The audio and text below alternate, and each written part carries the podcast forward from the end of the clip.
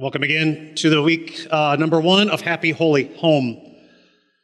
It used to be the dream of every little girl. Meet Mr. Right. Like the Ken and Barbie dolls in the dollhouse as you envisioned not only meeting him, but that day you would be dressed up all in white and walk down the aisle and say, I do. After which you would purchase the, the home of your dreams with the white picket fence and have the 1.93 kids and live happily ever after.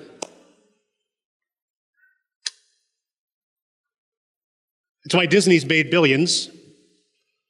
For every princess, she has Mr. Right. That's why Pretty Woman still plays on TBS and TNT like 200 times a year because everyone just can't wait to see Richard Gere climb the ladder and Julia Roberts get whisked off into the sunset, living happily ever after.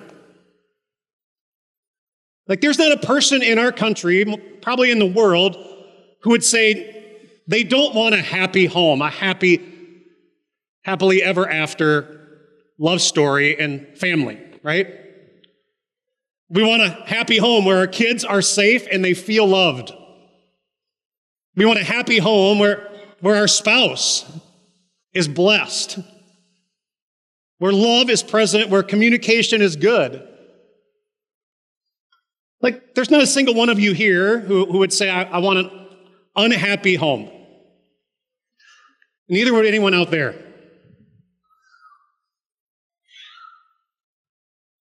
And for us as Christians, we would add the word holy. Like when we talk about a happy home, it's one thing, but a holy home is, is something we would long to have on a daily basis, a place where forgiveness is offered, where sin is confessed, where the communication is, is not just about how did your day go and what you saw in the news, but where the truth is spoken in love for the goal of building one another up. Like all the aspects of holiness that the Bible describes that could be a blessing to our homes is something I think each and every one of us would say, Pastor, I want that. We long for that. Can you give us insight on that? That's goal number one of this series. And to also understand that we live in a broken world where, where God's perfect design has been ruined and, and broken by sin, that that also affects us. Like, well, everyone might want a happy, holy home. The reality is, so many things in our world today are, are getting in the way of that happening.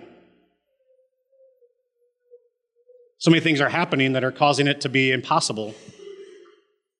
And in fact, the home itself, a happy, holy one, the happily ever after, is really not the desired goal of so many young girls or, or even young boys who grow up into men. Like the stats don't lie. Like there are less marriages today than there were 20 years ago, even though the number of Americans in our population has gone up by 50 million, mostly due to age expectancy. 300,000 less marriages. Did you know the number of people who cohabitate, live together before they're married, outnumbers the people who are married in our world today? Why is that?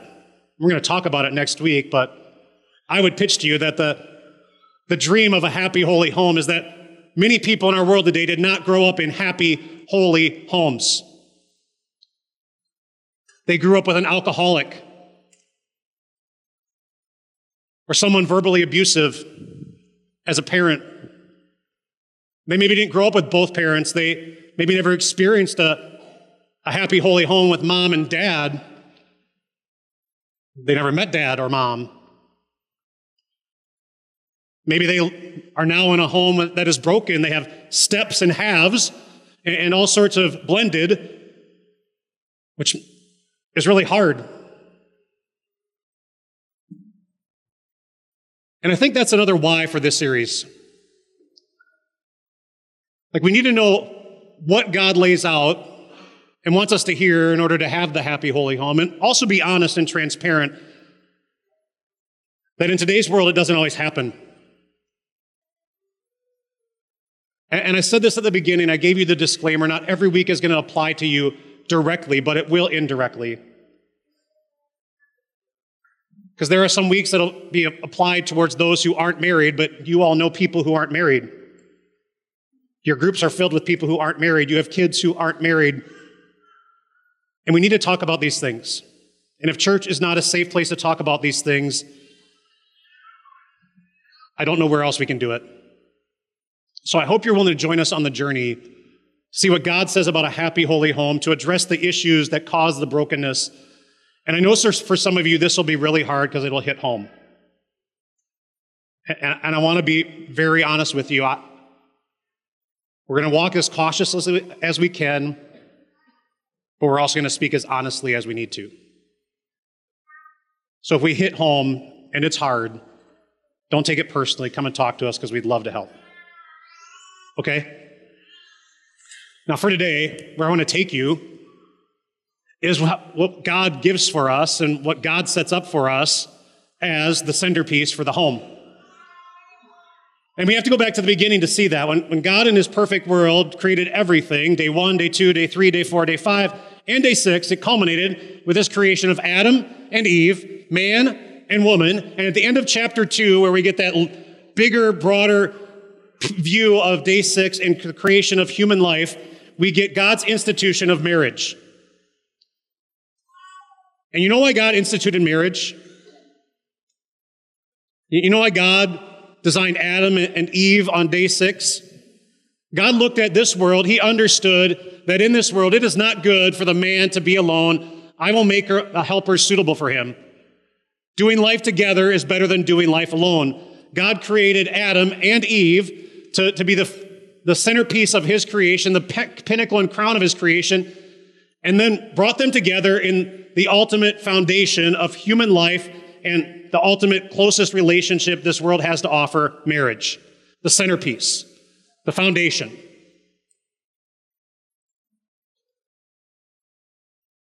And here's the thing I want you to hear as we get into this and we talk about God giving us a plan, a blueprint for what a happy, holy home looks like for husband and wife, I want you to see a few things in this verse and take away a few important points about this taking place in Genesis 2. First, God recognized it wasn't good and he made a helper suitable for him. That verb, that term, that word literally means corresponding to. Not one better than the other, not one with better talents or skills than the other, not one inferior to the other, but corresponding to. Man and woman differently gifted, uniquely blessed, brought together, created to be a blessing to one another. Understand that when we get to later, God's action plan for us now uh, has some words that are going to be hard to hear, but they don't diminish that point. Equal in the eyes of God, equally as valuable and, and equally as important and gifted. Man and woman. And here's the thing about that after God was done, after he made it all, Adam said, This is now bone of my bones and flesh of my flesh. I can't see Adam, but I visualize Adam in my head going, Wow, happy. and when God got done with day six, he rested on day seven. He said, It is very good. In other words, everything was holy. Adam and Eve were the ones who truly knew what happy, holy home felt like and looked like. There in the garden, the, antith- uh, the, the end statement is, and they were without clothes and they felt no shame. Like happy and holy. And you flip the page, and everything shattered. Like Adam didn't step up, Eve listened up, and in the moment when they both ate it from the tree, Shame and blame were littered all over the place. And there was anything but unholiness in their actions. And there was a whole lot of hurt. And they weren't happy. And I say that because we live in that world still today. A happy, holy home will not be a perfect home. But here's what God has to offer for you and for me. If you're married and here today, if you will one day be married or get married again, for the people you love in your life, even though you might never take another marriage vow because you're done and, and past that, for your kids, your grandkids, the people that you love, it is possible by God's grace and God's blessing to experience a happy, holy home, even though it won't be perfect. I promise you that. And I want you to hear that. And I pray that you'll listen up so that you can see that and know what God lays out to, to find that. And the path to it is going to be simply this I need you to understand a holy home will lead to a happy home. Because so many people in this life make this sinful mistake. They link all of their happiness to their spouse. Like, we'll just be happy if my spouse gets it right, if this takes place in our marriage. If your happiness is dependent on any person outside of Jesus Christ, you are doomed. That's why you need to have a holy home and know what God says about it so that you can have holiness, which leads to happiness. But before we get to that, the Apostle Paul says something about what this will take. It's in 1 Corinthians 7. It's in this crazy chapter in the Bible. If you read 1 Corinthians 7, everything I just said about God designed marriage, God said it's not good to be alone. God gave Adam Eve. Excuse me. And the Apostle Paul in 1 Corinthians 7 says, if at all possible, don't get married. and you'd be like, what? Like, God, you said it's not good to be alone. Why would Paul say such a thing? He goes over and over again. If you were married, if you're widowed, don't do it. If you're single, don't do it. If you're married, well, you're married. And, and here's why the Apostle Paul says this. He says this about marriage. A married man is concerned about the affairs of this world, how he can please his wife.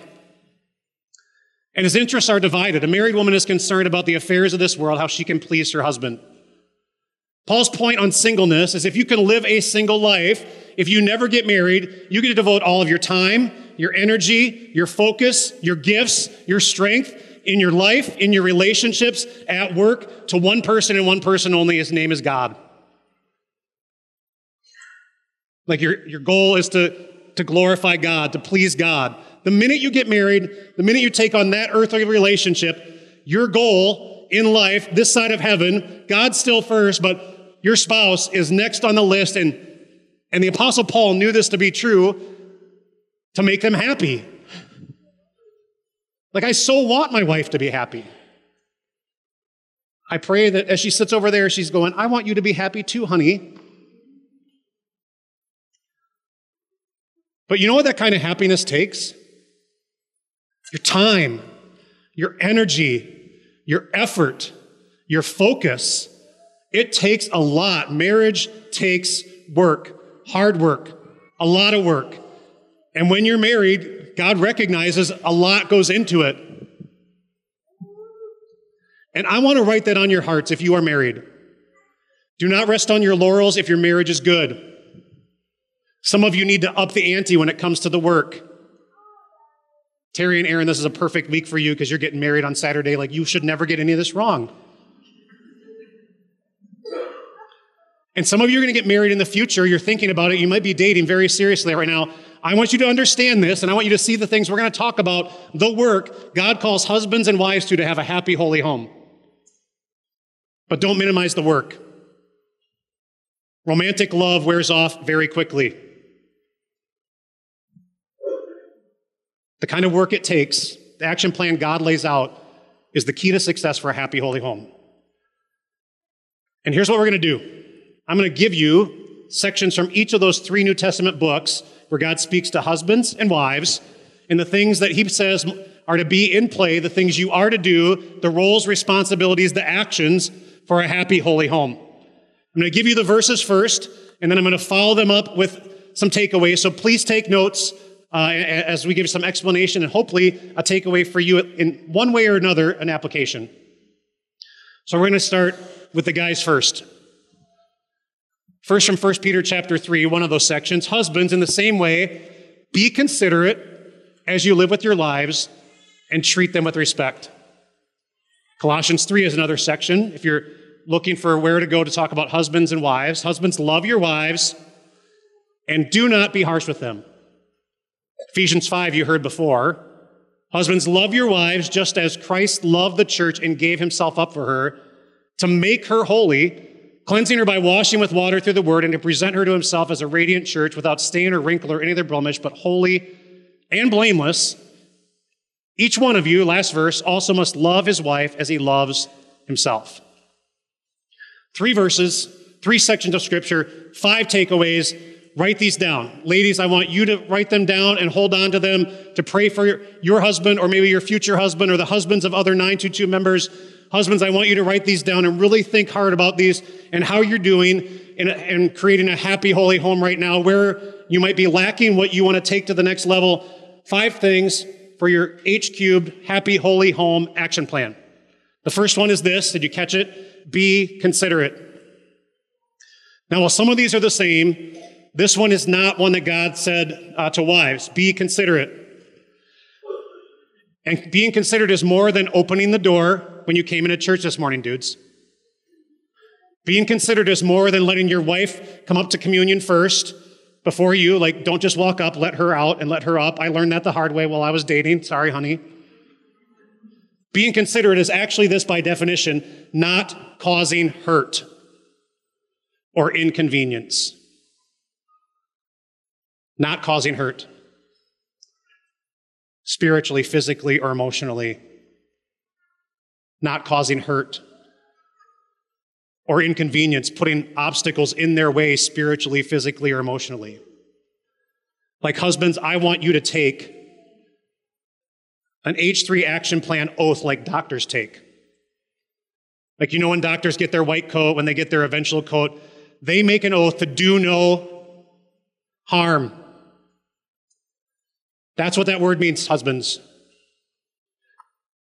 And you know why I think that resonates with me better than be considerate? Because I think God is literally saying, guys, you have the spiritual lives and well being in your hands of your wife and your kids and your family. Be considerate of that. Do no harm.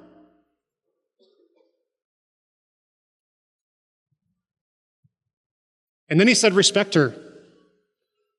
And ladies, listen up because later on you heard it in the words that God speaks to wives respect him.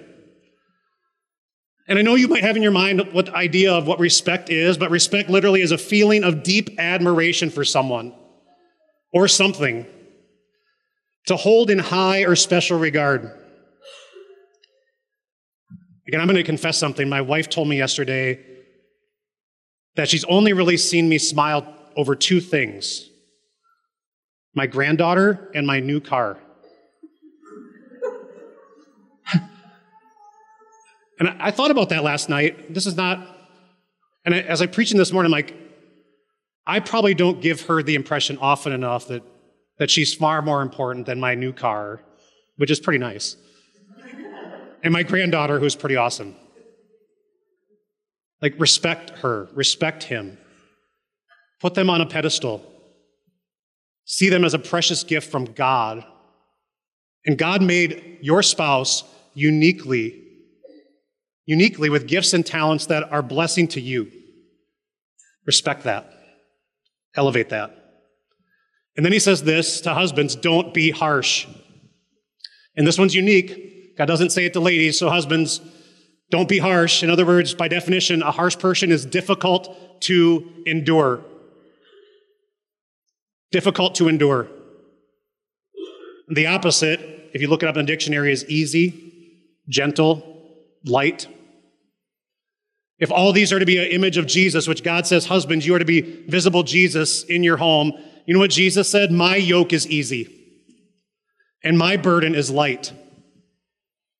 And when you make your spouse's life not easy by your harsh words, or harsh actions, you're doing harm. Don't be harsh, God says. Don't be harsh. And the last two go hand in hand sacrifice and love. They're, they're the Ephesians 5 words. Husbands, love your wives as Christ loved the church.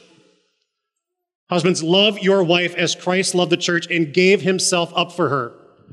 Jesus came down from his heavenly home, made his home here on earth, gave up his life on the cross, sacrificed it so that you and I might have a happy home in heaven. Husbands, love your wives as Christ loved the church and gave himself up for her.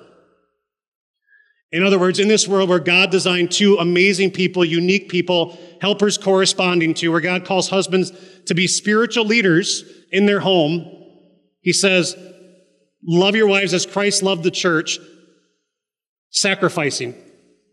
Jesus put you first and put himself under. And then God calls in that same section to husbands to love their wives. Not eros, just simply be attracted to your wives. Not friendship, love your wife when she loves you and does something nice for you, and, and don't love her in order for her to do something nice in return, like friendship love is. Both are needed in marriage. But husbands, love your wives. God says this uniquely to you love your wives. Sacrificial, selfless, love for the unlovable. Ladies, I'm going to tread very lightly, but there are times when you are unlovable. Not as often as I'm unlovable and guys are. But you're unlovable. You do things that hurt.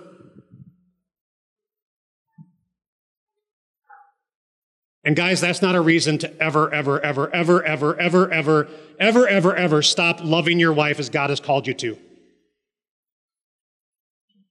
Because agape love is love for the unlovable. It's Jesus' love for you that he wants you to model in your homes. Love them when they are unlovable. And that's a pretty big list. But God says, when you strive for that kind of holy home, you will find happiness. Ladies, here, here's what God says to you in those sections Wives, submit yourselves to your husbands as you do to the Lord, for the husband is the head of the wife, as Christ is the head of the church, his body, of which he's the Savior. And the wife must respect her husband at the end. Then let's go to, to the one from Colossians. Wives, submit yourselves to your husbands as is fitting to the Lord.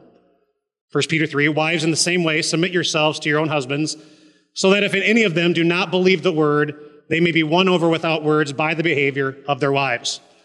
Four on your list, ladies, but the one that's found in each and every one of those sections, I need to talk to first. And it's this For a happy, holy home, God says, Wives, submit. And I know there's some of you right now whose hearts are racing and you are flaming and you would like to make eye contact with me and take me down. Because that word you don't like. Here's what I want you not to like about that word the 21st century way of defining submission. I no longer use those words in marriage ceremonies because I know brides have friends, even though they understand them, who will go, What in the world did you just promise to do? Because the world is so undermined that word. Submission in our world today is MMA, WWE, submission holds, where I impose my will on you, I coerce you to tap out, to give in, to cave. Husbands, if you ever misuse this word and say God tells you to submit, ladies, I give you permission to go back and say, but the Bible says do not be harsh. And respect and be considerate. Those are two opposite things. I need you to see that and hear that, ladies. And here's what I want you to understand about the word submission. As God calls husbands to be spiritual leaders and put themselves under sacrifice for your wives, God is simply saying in that word submission, be willing to put yourself under. That's what the word means. It's a military term. Put yourself under. God's calling husbands and wives to do the same thing. Put yourself under. If you've been in pre marriage class, Terry and Aaron will tell you this. I just keep going down as far as you can get to the bottom of the ground. Like the deeper you can dig that hole of putting yourself under, you will have a happy home. When you put the other person first, when you love them like Jesus loved you, willing to put yourself under, not because they deserve it, I don't deserve my wife to do it. God calls her to love the unlovable too. And I'm way more unlovable and far more often unlovable. But God says, still do this. It will bless you. You will thrive when you do it. Ladies, do the same thing God called you to. Respect Him. I'm just going to say it. I mean, in this area, emotionally resilient, dudes need respect from you. Because we're just really weak and crumble when you don't put us up there. I don't know why. But it is a blessing to your, to your partner, your spouse, your husband when you do it, ladies. Like treat them with respect. And I need to say this one because it goes hand in hand with submission, but I want to highlight it. Be subject to. You're subjects of, I think, oftentimes is your mind. But here it's highlighted in that section wives, submit to your husbands as to the Lord, as the husband is the head of the wife, as Christ is the head of the church. Ladies, can I ask you, encourage, pray for, encourage, and pray for, speak into your husband being the spiritual leader in your home. And let him lead.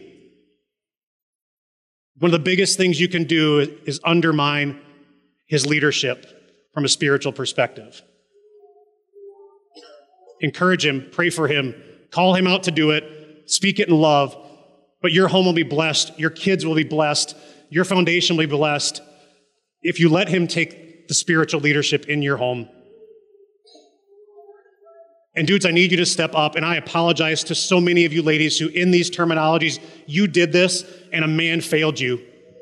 He did not put you first. That's not the way it's supposed to be. They might have hurt you and done things to you that are horrible. They might have exercised authority over you in a lordship way and not a servant way. I apologize.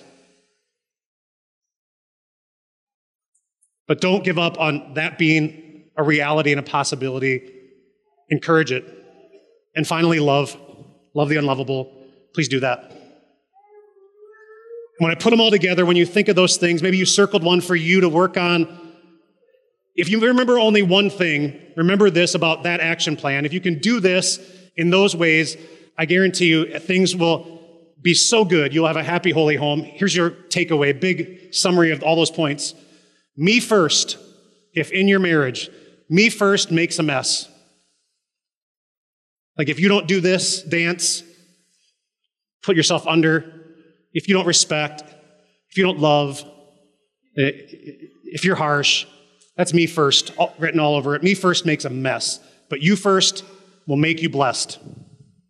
It's all you first. All those words are put the other person first. Respect them, elevate them. You're under them. You first. Submit, be subject to, love. You name it. All the words are littered with it. You first makes us blessed.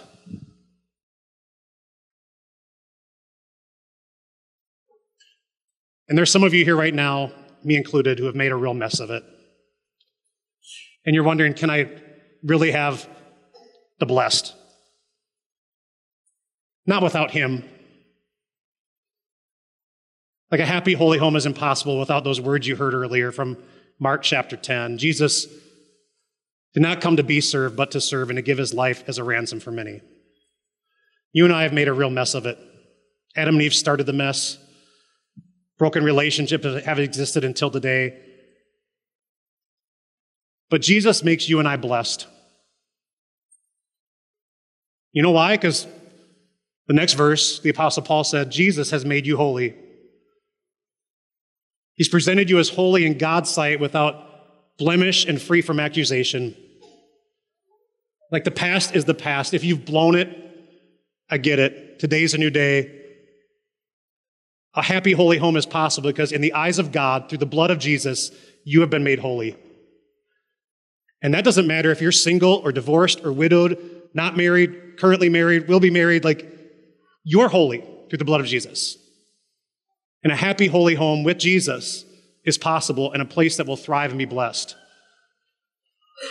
when you live you first. Which is why, before I go, I need to speak to three different groups of you here today. I got an action plan for you. I pray that you would carry it out. A, a You First home is one that is blessed. I want to speak to three different groups. I want to start with those of you who are not married and never will be married again, and you don't think this message applies to you. Can you do this for me? Can you pray for the families and homes of 922? The future generations who are looking for the Mr. Right, the, the woman of their dreams. Can you pray for us? That we will have a church family that has happy, holy homes. We need that. Can you do that? Take these words, write them down, maybe speak to your grandkids about that, that you want it for them. Can I put that on your heart? Happy, holy homes involve you, and our church will be blessed by you. And now I want to speak to those of you who are not yet married and will one day be married, even little you, or mom and dad who are going to speak to him, and, and those of you who are in high school, in college right now, and you're looking and you're searching. Hear this and hear this well. To have that, to have a happy, holy home, you need to find someone who loves Jesus first. If they're beautiful but they don't love Jesus, be cautious. If you're dating, they need to love Jesus.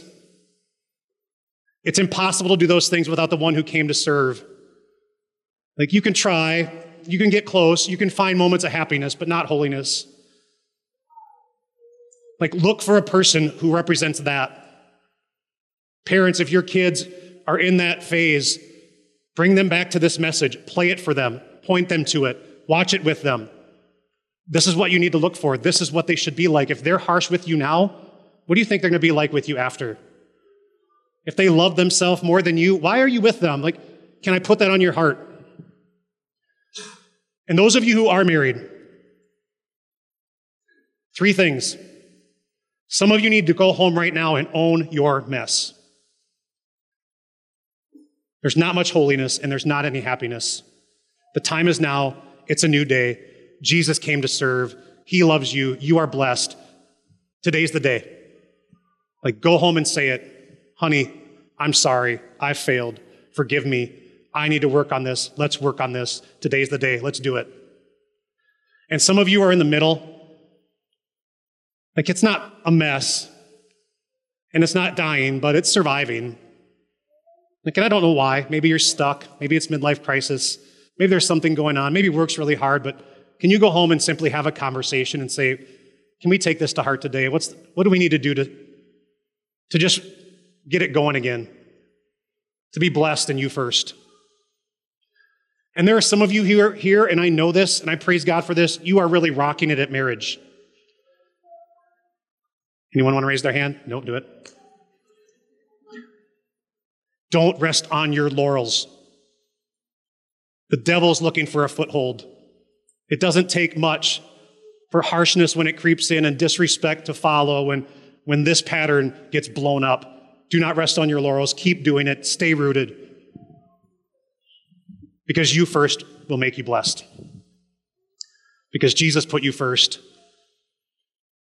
He longs to bless your happy, holy home here because he knows in the home when Jesus is there, we ultimately get to celebrate and end up there in the happy, holy, eternal home.